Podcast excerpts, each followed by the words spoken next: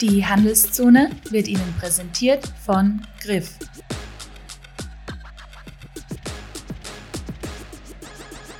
Herzlich willkommen zu einer neuen Episode der Handelszone. Mein Name ist Rainer Will und ich freue mich sehr, heute Klaus-Peter Kahn im Podcast begrüßen zu dürfen. Klaus leitet im österreichischen Bundeskriminalamt das Büro für Betrug, Fälschung und Wirtschaftskriminalität. Er ist heute über seinen Screen bei uns im virtuellen Studio zugeschaltet und ich darf den Podcast vom Büro des Handelsverbandes in Wien aufzeichnen. Lieber Klaus, schön, dass du da bist. Ja, willkommen auch von meiner Seite. Dankeschön für die Einladung. Klaus ist nicht nur ein anerkannter Experte im Bereich der Betrugsbekämpfung und Wirtschaftskriminalität und das auch international. Er teilt seine Erfahrungen und Einblicke auch regelmäßig im Rahmen von Vorträgen und Medienauftritten.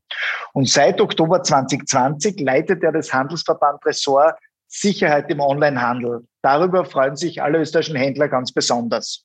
Kommen wir zu den Einstiegsfragen. Lieber Klaus, wie geht's dir in Zeiten der Pandemie und des Lockdown Light? Bist du jetzt regelmäßig im Homeoffice und bist du schon geimpft? Ja, also zur ersten Frage. Also auch wir machen natürlich Homeoffice. In der einen Woche bin ich daheim und in der anderen Woche bin ich dann im Büro zugegen. Bezüglich der Impfung, ähm, ich bin noch nicht geimpft und äh, erwarte eigentlich schon, dass sozusagen dann auch ich einmal drankomme. Also ich bin sozusagen ein Impfbefürworter. Absolut nachvollziehbar. Gehen wir noch einen Schritt zurück, lieber Klaus. Was hat dich eigentlich bewogen, beim Bundeskriminalamt im Bereich der Betrugsbekämpfung zu arbeiten? Und wie lange machst du den Job schon? Also ich bin 2009 zum BMI gekommen, ins Bundeskriminalamt. Ich bin ein sogenannter äh, Quereinsteiger. Davon gibt es in der Polizei eigentlich gar nicht so viel. Also ich komme aus der Privatwirtschaft. Ich habe dann sozusagen gehört, dass hier ein Job angeboten wird, ähm, im Bereich der Wirtschaftskriminalität zu arbeiten. Ich habe ähm, mein Grundstudium ist sozusagen ein Wirtschaftsstudium. Und dann habe ich mir das angesehen und habe mich dann entschieden, sozusagen aus der Privatwirtschaft in den öffentlichen Dienst zu gehen und habe es, muss ich auch sagen, bis dato nicht bereut. Wenn man noch ganz kurz in die Privatwirtschaft zurückdenkt, warst du da schon mit Themen, die du heute auch in deinem Kernbereich verfolgst, äh, befasst oder ist eine ganz neue Themenlage auf dich zugekommen?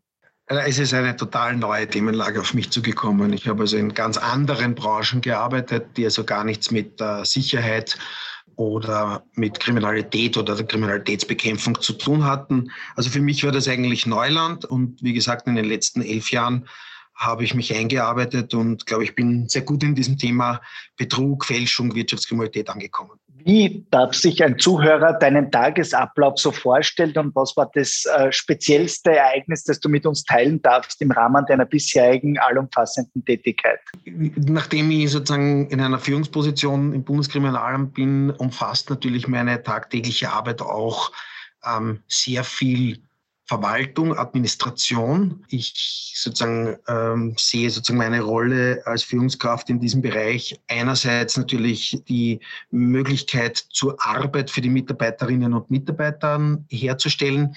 Andererseits bin ich sozusagen auf der Ebene, wo ich sehr wohl noch den Einblick in die Ermittlungen, in die operativen Ermittlungen habe. Also das ist sozusagen das Spannende an meinem Job und das ist sozusagen auch das, was sozusagen meinen Tagesablauf nicht immer gleich macht. Zumeist kann man sich das so vorstellen, also ich komme ins Büro, dann mache ich sozusagen meine administrativen Tätigkeiten und dann ist es natürlich ein bisschen abhängig von, welche zum Beispiel Betrugswellen haben wir, äh, welche Themenfelder werden auf europäischer, internationaler Ebene sozusagen ähm, dahingehend relevant, als dass Europol, Interpol natürlich gewisse Themen treibt, beziehungsweise auch andersrum wir natürlich gewisse Themen äh, treiben. Und äh, das geht bis hin zum operativen Akt, die ja genauso bei mir im Bereich geführt werden. Also das ist ein recht spannender Mix, ähm, wo sozusagen nicht jeder Tag gleich ist. Und das muss ich auch sagen, so, das ist ja auch das, äh, warum ich diesen Job so gerne mache. Klingt hochinteressant und danke auch für diesen Einblick. Gibt es ein Erlebnis oder einen Erfolg, den du mit uns teilen darfst? Weil du hast ja viele Vertraulichkeiten, den die Hörerinnen und Hörer gerne wissen würden, was so ganz besonders für dich war in den letzten Jahren. Wahrscheinlich ist eines der Highlights rund um das Thema des CEO-Frauds gewesen. Das waren die Betrugsmaschen, bei denen die Täter an österreichische Unternehmen herangetreten sind und versucht haben, äh, Millionenzahlungen zu, zu veranlassen. Man kennt da den einen oder anderen Fall. Und da haben wir es geschafft, aufgrund der Analyse äh, der einzelnen Akte haben wir gesehen, die Zahlungen gehen äh, sehr oft oder sind sehr oft nach Asien gegangen. Und da äh, war es mir möglich, in Asien äh, sehr gute Beziehung zu unterschiedlichen Polizeieinheiten herzustellen. Und da haben wir es geschafft, doch eine erkleckliche Summe an Geld äh, sozusagen, die schon teilweise überwiesen war, wieder zurückzuholen und sozusagen den Schaden für die österreichischen Unternehmen zu minimieren. Unlängst habe ich also einen Fall gehört, wo ein, ein Händler einen, einen sozusagen einen, einen Teaser, äh, ein Produkt anpreisen wollte und ähm, wie dann jemand versucht hat, das gesamte Sortiment zu kaufen zu einem sehr, glaube ich, sehr günstigen Preis, entstand dann gleich einmal ein, ein Betrugsverdacht. Und wie sich dann der Händler sozusagen erkundigt hat, ist eigentlich draufgekommen, nein, das war zahlungswilliger Kunde. Also auch diese Ausprägung sehen wir hin und wieder. Ja, äh, wir wissen natürlich, wir sensibilisieren das Thema Sicherheit und vor allem im, im Sicherheit im Onlinehandel, weil das meiner Meinung nach ein ganz, ganz essentieller Punkt ist, zu Zeiten einer Pandemie, zu Zeiten, wo viele Unternehmerinnen und Unternehmer äh, an Onlinehandel aufsetzen und wo man sicherlich nicht in der ersten Phase des Aufsetzens eines Webshops sofort an Sicherheit denkt. Du hast es ja schon ein Stück weit vorweggenommen. Du leitest ja jetzt im Handelsverband des Ressorts Sicherheit im Onlinehandel und warst ja auch federführend beteiligt an der Sicherheitsstudie 2020. Äh, daher meine Frage, warum sollen Händler Mitglied bei dem Ressort genau werden? Sind es genau Fälle wie die von dir gerade beschriebenen, die dort geteilt werden, sodass die Händler einfach mehr Informationen, was hinter den Kulissen gerade läuft, erhalten? Wie kann man sich das vorstellen, was da an Mehrwert für die Händler äh, ins Haus steht? Ich glaube, dass dieses Ressort unterschiedliche äh, Funktionalitäten haben wird und haben soll. Ja. Ich glaube, dass es sozusagen als Plattform dienen soll für einen Austausch. Es soll eine Plattform bieten für eine Verbesserung und vielleicht auch noch eine Plattform so für eine Art Radar, also Zukunftsradar. Das, das wäre sozusagen das, was ich mir vorstellen könnte. Also einerseits sozusagen im, im Jetzt zu sein, ja, dann sozusagen ein bisschen sozusagen sich auch im Jetzt verbessern zu wollen und dann auch in die Zukunft zu schauen.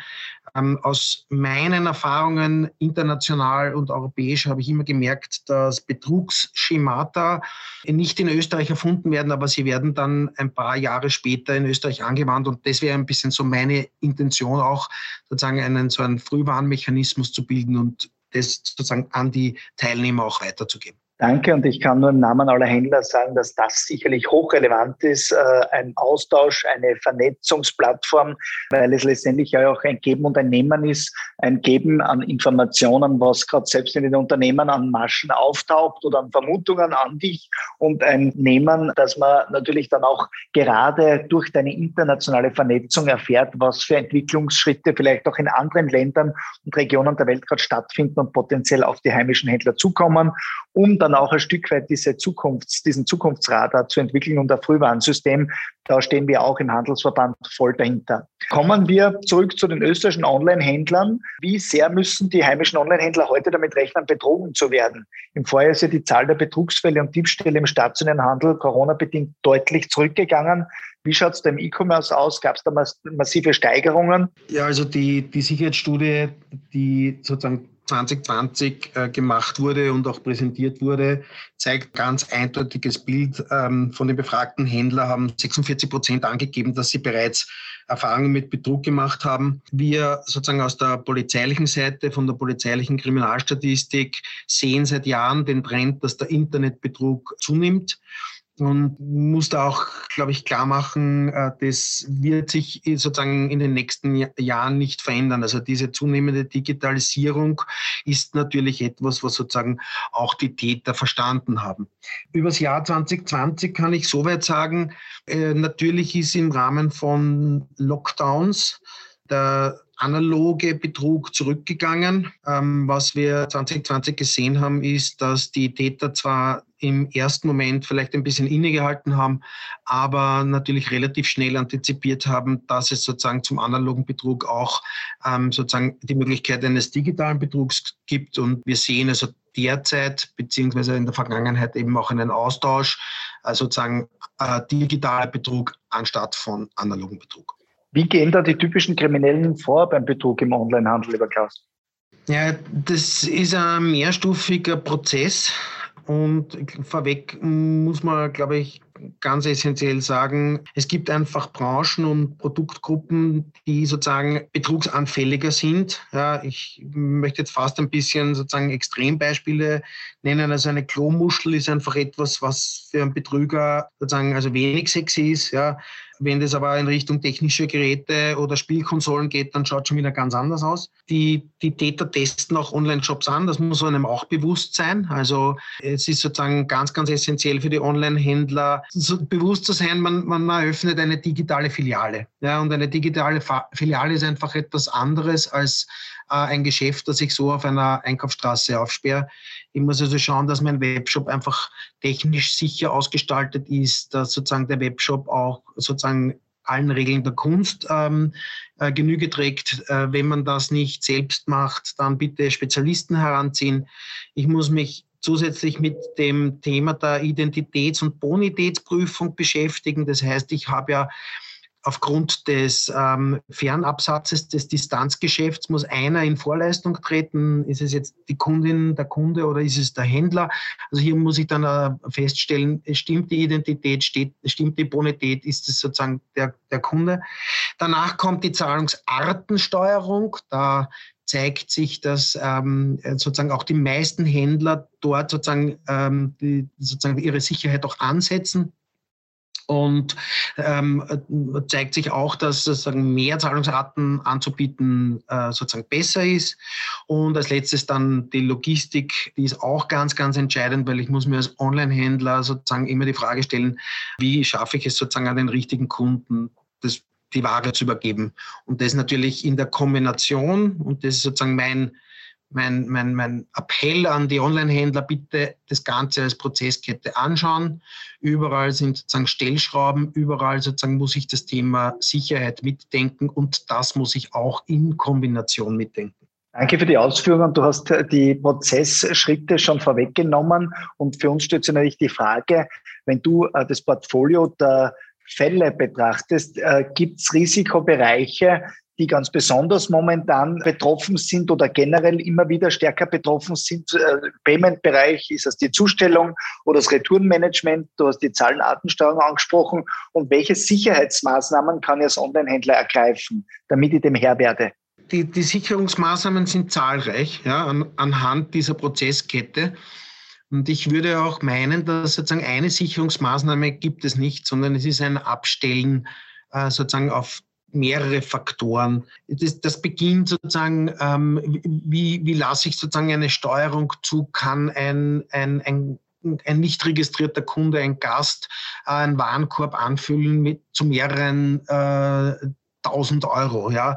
Was biete ich dann sozusagen als Zahlungsoptionen an? Welche Lieferoptionen biete ich an? Also da gibt es unterschiedliche Stellschrauben, die meiner Meinung nach, und das sollte man sich schon überlegen, ja, in der Kombination wirksam sind oder eben nicht wirksam sind. Und wir, wir, sehen das immer wieder, dass auch Kaufabbrüche stattfinden. Und dann glauben die Online-Händler, so jetzt haben sie einen, einen Kauf, ist ein Kaufabbruch passiert. Wenn wir aber sehen, dass diese Online-Händler dann ihre Stellschrauben runterstellen, dann werden sie betrogen.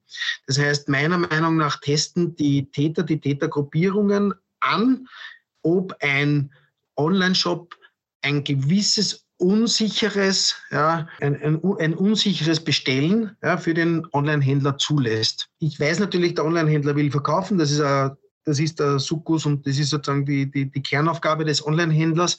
Aber das wissen wir ein bisschen auch aus der Geschichte, da gibt es halt vielleicht den einen oder anderen Online-Händler, der da auch schon sehr teuer lernen musste. Also die Stellschrauben zurückzuziehen, heißt dann unter Umständen, dass man zwar Umsatzausweitung glaubt, aber die Ausfälle auch größer werden da ist es eben ganz entscheidend, sozusagen beginnend beim Webshop über Identitätsbonitätsprüfung, Zahlungsartensteuerung und sozusagen ähm, den Logistiker dementsprechend ein Setup zu, zu wählen, ja, dass man sozusagen einerseits natürlich Ware verkauft, andererseits aber nicht betrogen wird. Danke auch für diese äh, Information. Das heißt, es ist einfach äh, die Summe der Dinge, die eine Firewall letztendlich darstellen und da braucht es einfach ein durchdachtes Gesamtsystem, kann zu diesem Gesamtsystem äh, die Zwei-Faktoren-Authentifizierung bei Online-Zahlungen einen Beitrag leisten. Seit 15. März gilt sie im europäischen Online-Handel flächendeckend.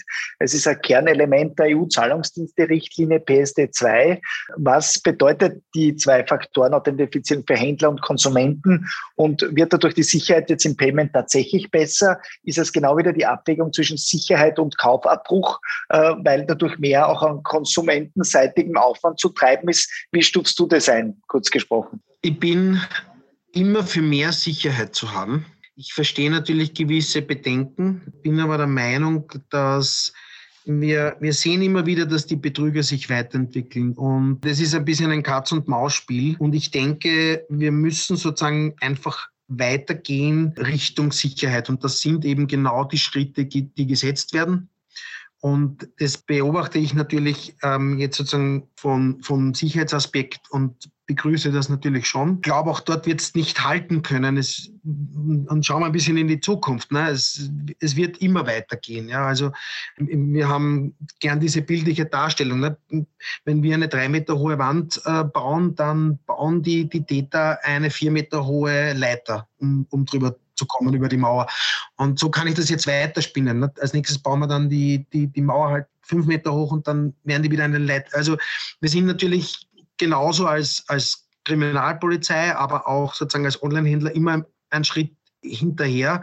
Und in den Gesprächen mit den Online-Händlern ähm, höre ich auch immer wieder, ne, sozusagen das, das erste Mal des Betrugs kann ich schwer verhindern, aber dann muss ich es erkennen und dann muss ich sozusagen meine Schlüsse draus ziehen und dann muss ich meine Sicherheitssysteme anpassen und dann, es darf sozusagen nicht unerkannt bleiben, ja, weil sonst wird von den Tätern wirklich der Online-Shop ausgraben. Mhm. Kommen wir noch ganz schnell zum anderen Punkt, nämlich weg von den Leitern und den Mauern hin zur Eingangstür der Konsumentinnen und Konsumenten. Neben dem Payment gilt ja auch die Zustellung als Risikobereich, Stichwort Rerouting unsere Sicherheitsstudie 2020 hat ja auch gezeigt, dass die meisten Betrugsformen mit Angabe von verfälschten Namens- und Adressdaten oder sogar mit gänzlich falschen Identitäten im Zusammenhang stehen. Worauf müssen Händler da achten und auch die Paketzusteller, damit die Betrügereien erkannt werden? Es sind zwei Aspekte, die du ansprichst. Ich möchte mit dem, mit dem Identitätsmissbrauch als erstes anfangen. Der Identitätsmissbrauch ist leider gang und gäbe. Klassische Vorbereitungshandlung, ähm, wie wir sehen, ähm, ist ein großes Thema. Erfüllt mich fast ein bisschen mit Sorge, weil ähm, da, da es gar nicht so leicht ist, dem zu begegnen ähm, außer mit einem guten Identitäts- und Bonitätsprüfung. Ja, weil die Studie hat auch gezeigt, sozusagen, dass man, dass die Online-Händler sehr oft glauben, dass sozusagen oder wissen, dass die Bonität gar nicht vorherrscht. Also dass zwar ein Kunde bestellwillig ist, aber nicht zahlungswillig. Ja. Aber da glaube ich, dass wir in den nächsten Jahren sicherlich die Notwendigkeit haben, dass Online-Händler dementsprechend Identitätsprüfungen vornehmen oder ihre Zahlungsarten danach steuern. Das zweite Thema, das du angesprochen hast, ist Rerouting, bringt mich in den Logistikbereich. Rerouting ist convenient und ähm, ist sozusagen aus Sicht der Logistiker ein Angebot an sich verändernde Gesell eine sich verändernde Gesellschaft und auch verständlich. Also convenient wollen wir alle. Ich glaube, der Online-Händler muss das bewusst mit dem Logistiker, mit dem Logistikpartner steuern. Ich gebe zu bedenken, würde ich ein hochpreisiges Produkt verkaufen, wüsste nicht unbedingt, wer sozusagen mein Gegenüber ist, habe noch keine Historie, dann würde ich halt gewisse Dinge ausschließen. Dann kann man auch ähm, sagen, geht nur Zusteller darf nur persönlich übergeben und oder ich, ich, ich schließe mit dem Logistiker einfach das Rerouting aus. Ja. Also das sind so diese Stellschrauben, die wir schon vorher angesprochen haben. Und das ist meiner Meinung nach wirklich in Kombination zu sehen, weil wenn Sie einen weiß nicht, ähm, Stammkunden haben, der seit zehn Jahren bei Ihnen einkauft, der immer rechtzeitig bezahlt, dem nicht Kauf auf Rechnung anzubieten oder Rerouting, äh, wird wahrscheinlich der Kunde nicht verstehen. Also das sozusagen, da bedarf es wirklich eines Systems. Alles klar, das ist auch ein spannender Insight, wie man darauf reagieren kann. Und das ist ein Stück weit für den Händler natürlich eine gewisse Abwägungsentscheidung äh, wiederum. Ähm, wenn dann der Schadensfall eintritt, was benötigt die Polizei ganz genau vom Händler oder auch vom Konsumenten? wir, wir haben als Polizei die Polizeiinspektion sozusagen als Filiale, ja, wenn man das so bezeichnen möchte. Und ähm, wir brauchen natürlich alle Informationen zu diesem Schadensfall. Ja, also jede, jede Form der Kommunikation, jede sozusagen, jeden, jeden Inhalt, alles sozusagen, was mit Zahlungsinformationen zusammenhängt. Also eigentlich allumfassend. Was wir, was wir ja versuchen als Polizei ist, wenn, wenn diese Schäden bei uns angezeigt werden, dann nehmen wir das auf. Einerseits sozusagen natürlich äh, ist für den einen oder anderen sozusagen die Anzeigebestätigung äh, essentiell. Andererseits versuchen wir natürlich als Kriminalpolizei auf die sozusagen Informationen zurückzugreifen und versuchen dort anhand von diesen Spuren diesen Kriminalfall aufzu, aufzuarbeiten, ähm, was natürlich im Endeffekt bis zur Aufklärung, das heißt einer möglichen Festnahme, Sicherstellung der, der Waren, Sicherstellung von Geldern etc. führen kann. Ja. Und von dem her, sozusagen, da sage ich was mehr, ja, ähm, ist uns da eher lieber, weil wir wissen natürlich aufgrund der Struktur von ähm, digitalen Geschäften, dass es unter Umständen relativ einfach ist, dass jemand sagt, naja, da haben Sie eher technische Spur. Wenn wir dann sozusagen diese technische Spur verfolgen, kann es aber trotzdem sein, dass wir sozusagen dann, dann keinen weiteren Ermittlungsansatz haben. Wir als Polizei wollen, nehmen so viel äh, wie möglich Informationen zu dem Schadensfall mit. Ähm, wir versuchen aufgrund Ihrer Angaben, auf Ihrer Beweise, ähm, Unterlagen natürlich äh, die Spuren dementsprechend zu ermitteln. Und ähm, sozusagen je mehr sie sozusagen mitbringen, desto eher finden wir einen Ermittlungsansatz. Dann sind wir damit schon bei der Chance, äh, im Schadenfall auch Geld zurückzubekommen äh, oder eben die Ware. Wie schaut es aus? Wie groß ist da der Anteil jener Fälle, die man aufklären kann bisher, wenn man eben alle erforderlichen Daten mitbringt? Da würde ich fast trennen in die Täter, die wir wissen, dass sie lokal in Österreich sind. Dort ist sozusagen die Aufklärung für uns als Polizei nicht immer, aber doch eher oft möglich, wobei eine Schadenswiedergutmachung dort selten der Fall ist. Ganz kompliziert oder eher kompliziert wird es, wenn es Richtung Ausland geht. Ähm, wir, wir sehen, dass sozusagen im Onlinehandel sehr oft die Täter und Tätergruppierungen versuchen also diese Ware ja wieder zu Geld machen. Das heißt, man lässt sich etwas liefern und versucht dann auf Plattformen oder irgendwie sozusagen in, einer, in, einem, in einem weiteren Schritt diese, diese Ware wieder sozusagen loszuwerden. Man hat ja nichts dafür bezahlt, deshalb kann man auch sehr günstige Preise anbieten und das macht man dann zu Geld. Und da ist halt oftmals schwierig, sozusagen die Ware wieder sicherzustellen. Andererseits ist es dann auch schwierig, sozusagen diesen, diesen Bruch, ja, der da passiert, sozusagen nachzuweisen. Also tendenziell würde ich sagen, ähm, eher schwierig für die Online-Händler, dass man an die Ware wieder kommt. Danke auch für die Offenheit, das mitzuteilen. Das ist gleichzeitig die Warnung für unsere Branche, hier wirklich die Hausübungen zu machen. Und daher gibt es ja auch das neue Ressort. Ähm, Unsere Hörerinnen und Hörer haben schon vorab eine Frage gestellt, äh, die sie besonders interessiert, nämlich was war für dich bisher der krasseste Betrugsfall im E-Commerce? Kannst du da aus dem Nähkästchen plaudern? Vielleicht würde man es nicht als den krassesten Betrugsfall ähm, werten, aber ich, ich fand es irgendwie ganz, ganz, ganz witzig. Wir haben im Rahmen einer Ermittlung haben wir ähm, eine Paketstation überwacht und in Folge dann den, den Abholer ähm, beobachtet und wie dann sozusagen der Zugriff erfolgte und man die Wohnung aufgemacht hat, dann hat man gesehen, äh, dass dieser Bestellbetrüger äh, hunderte äh, Sportschuhe zu Hause gebunkert hat. Ja. Und das war halt ganz, ganz witzig, weil irgendwie ist uns das vorkommen, wie wenn das eine digitale Kleptomanie wäre. Also das könnte man fast sagen, das war schon, das war schon irgendwie pathologisch.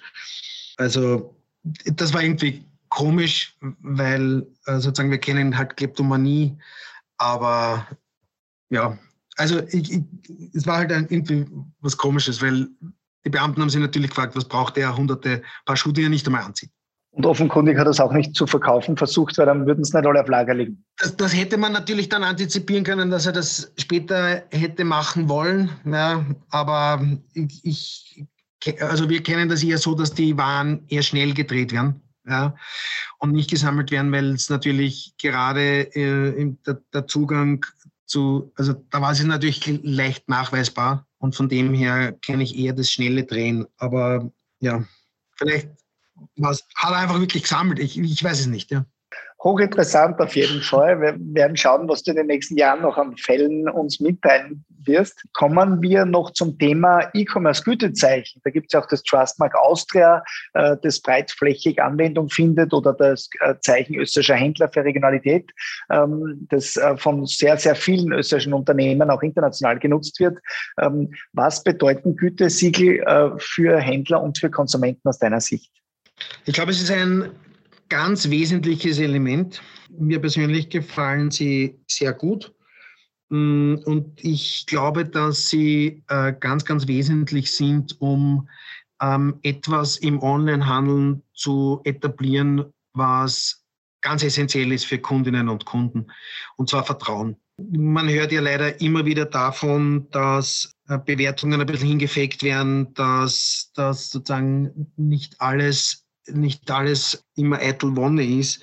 Aber ich glaube, diese Gütezeichen sind etwas, das ist ein positiver Ansatz.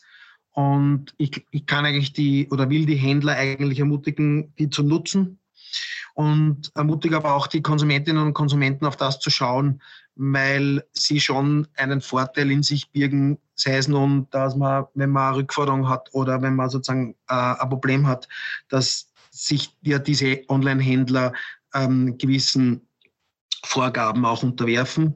Und ich bin der Meinung, Vertrauen ist ein ganz essentielles ähm, sozusagen äh, Gut, das man irgendwie hochhalten muss, auch im Internet.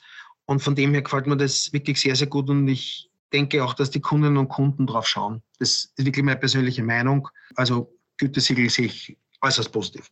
Danke vielmals für diese Rückmeldung. Es ist einfach eine Visitenkarte des Vertrauens hin zum Konsumenten und die sollten die Händler auf jeden Fall ausweisen, damit sie diese Unsicherheit im digitalen Raum reduzieren, nachdem man sie ja nicht beim Geschäft begegnet. Blicken wir nach vorne und kommen wir in die Schlussrunde. Äh, wenn du zehn Jahre in die Zukunft schaust, äh, wie wird der Betrug im E-Commerce dort aussehen und wie wird sich Cybercrime äh, entwickeln? Weiterhin so starke Zuwächse verzeichnen im Negativen oder wird es kein Problem mehr geben, weil Betrugsfälle dank neuer Überwachungstools und künstlicher Intelligenzlösungen ohnehin schon antizipiert und verunmöglicht werden? Wie siehst du das? Ich in die Zukunft schauen in meiner Branche ist also zehn Jahre wirklich weit weg. Ähm, vielleicht darf ich ein bisschen kürzer werden. Also so in den nächsten fünf Jahren wird sich definitiv einerseits sozusagen der digitale Handel wird weiter steigen. Ich gehe davon aus, dass, das weiß ich nicht, ob es gleich, gleichlautend äh, oder gleichbleibend. Ähm, auch der Internetbetrug wird wahrscheinlich steigen. Ja, also das sehen wir einfach und ich glaube nicht, dass das sozusagen jetzt dieser Trend gebrochen ist. Ich habe ein bisschen Angst vor automatisierten Bestellungen. Das kenne ich jetzt persönlich noch nicht so. Wäre ganz spannend, das sozusagen vielleicht auch im, im Ressort dann einmal zu besprechen. Also hingehend Social Bots, AI, KI, kennen das aus anderen Bereichen, wo sich sozusagen schon so Scripts und, und äh, Software sozusagen verselbstständigt. Ja, also äh, derzeit gehe ich davon aus, dass schon noch die Täter und Tätergruppierungen vor dem Computer sitzen und sozusagen diese Bestellungen auslösen. Und ein bisschen Angst habe ich davor, dass das dann KI-Lösungen, nämlich negative KI-Lösungen machen. Deshalb auch der Frage in Richtung sozusagen, ich glaube, dass wir im Onlinehandel sehen werden, dass sozusagen diese KI-Lösungen, die positiv auf der positiven Seite vermehrt äh, kommen werden und dass vor allem die Identitäts- und Bonitätsthematik sozusagen ein, ein großes Thema ist, vor allem Identität. Und da glaube ich und hoffe ich, dass wir da Lösungen entwickeln, auch als Gesellschaft, dass man sozusagen die Identität sicherstellen kann. Ja, und da will jetzt ein bisschen Richtung elektronische Identität gehen. Ja. Also das hoffe ich, dass wir das schaffen, weil das Ziel ist natürlich, ähm, irgendwann einmal ähm, sozusagen den, den Betrug im E-Commerce natürlich den Riegel vorzuschieben. Ähm, aber ich habe schon vorher ausgeführt, dass die Betrüger sind dahingehend, das ist jetzt keine Bewunderung, natürlich gut, sozusagen gewisse Sicherheitssysteme auch zu umgehen. Danke auch für diesen Blick in die kürzere Zukunft. Über die Langfrist werden wir uns immer wieder regelmäßig weiter unterhalten.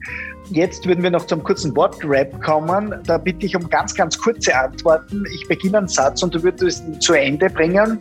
Da wollen wir ein bisschen auch für die Hörerinnen und Hörer deine private Seite beleuchten. Wenn ich morgens aufwache, freue ich mich auf den neuen Tag. Ich lese gerade ein Buch über den Udo Brocksch. An meinem Job mag ich besonders die Vielfalt. Der Handel in Österreich ist für mich ähm, essentiell und ähm, zu beschützen. Das freut uns ganz besonders im Handelsverband. Mit Wien verbinde ich einen Lebensmittelpunkt. In meinem Kühlschrank nicht fehlen darf Cottage Cheese. Nein, auch bei mir nicht. Ja, dann kommen wir zur Abschlussfrage, lieber Klaus. Was erwartest du dir vom neuen äh, Handelsverband Ressort Sicherheit im Onlinehandel? Äh, hier hast du schon vieles äh, mitgeteilt, gepaart mit der Frage, was ist die für dich noch wichtigste Message, die du den Händlern und Konsumentinnen und Konsumenten heute mitgeben möchtest? Also vom neuen Handelsverband Ressort Sicherheit im Onlinehandel erwarte ich mir, dass es eine Plattform wird für den Austausch. Mein Ziel ist es, ähm, hier auch zu einer Verbesserung beizutragen, zu mehr Sicherheit und wie jetzt auch schon zum Schluss ein bisschen gesehen, also ich möchte ein bisschen auch vielleicht so einen Zukunftsradar bieten und, und denke mir, dass diese drei Punkte, glaube ich, ganz gut das um, umschreiben, wie, wie ich mir dieses Ressort vorstelle. Dazu werden wir uns viele Gedanken machen, wir werden Veranstaltungen machen, wir werden vielleicht das eine oder andere auch neu aufsetzen, aber genau, glaube ich, das ähm, soll ja auch sein und dafür bin ich eigentlich allen Handelsverband sehr dankbar, ähm, nämlich auch für das Vertrauen in mich. Es gibt so vieles, was ich den Online-Händlern mitgeben möchte. Wahrscheinlich, das bleiben Sie gesund ist der eine Punkt, aber bleiben Sie auch sicher im Onlinehandel. Das wäre sozusagen dieser zweite Punkt, dieser Aspekt. Denken Sie Sicherheit bitte auch mit. Ich verstehe aus dem Kaufmännischen heraus, das Sicherheitsthema ist nicht die, die, das Erste, woran man denkt, wenn man sozusagen aus, aus einem analogen in einen digitalen Handel gehen muss. Aber jetzt ist so jetzt schon ein bisschen die Zeit kommen, vielleicht sind jetzt schon die ersten Schäden aufgetreten, vielleicht sind noch keine Schäden aufgetreten, aber man will das Thema sicher trotzdem beleuchten. Dann würde ich jetzt sagen, bleiben Sie sicher im Onlinehandel. Das wäre mein Wunsch an die Händlerinnen und Händler. Da darf ich ergänzen, bleiben Sie auch informiert und daher gibt es auch das Ressort mit dem Klaus-Peter Kahn vom Bundeskriminalamt und dem Handelsverband, wir haben, liebe Hörerinnen und Hörer, heute gelernt, äh, dass Klomuscheln sicherer äh, anzukaufen sind als Spielekonsolen. Wir haben gelernt, dass die Händler die Abwägung zwischen ähm, sicheren Webshop und Kaufabbruch am potenziellen sehr genau einstellen müssen und hier eben der laufende Know-how-Transfer ganz, ganz entscheidend ist, um die Betrugsmaschen zu kennen und auch den Shop convenient und nutzerfreundlich zu halten. Wir haben aber auch gelernt, dass Vertrauen und Sicherheit das A und O im Onlinehandel ist und da braucht es die besten Kräfte und daher freut mich, äh, dass der Klaus-Peter Kahn mit dem Handelsverband gemeinsam damit eine nachhaltige Kooperation eingeht, Lieber Klaus, danke für deine Zeit und für die Insights. Ich freue mich auf eine tolle Zusammenarbeit und Kooperation im beschriebenen Sinne. Alles Liebe. Dankeschön, Rainer. Und auch von meiner Seite, ich freue mich. Danke.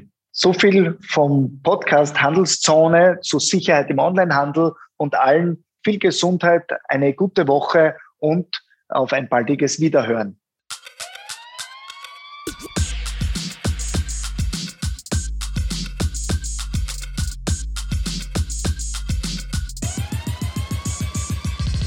Dieser Podcast wurde Ihnen präsentiert von RIF, Österreichs führenden Anbieter von Kreditrisikomanagement-Lösungen, Fraud Prevention und Entscheidungsmanagement entlang des gesamten Kundenlebenszyklus.